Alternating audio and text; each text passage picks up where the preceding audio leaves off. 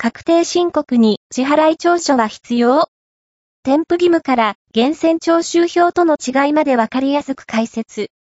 確定申告の時に支払い調書は添付する必要はない。支払い調書を税務署に提出するのは、報酬を支払った側の義務。支払い調書が手元になくても確定申告はできる。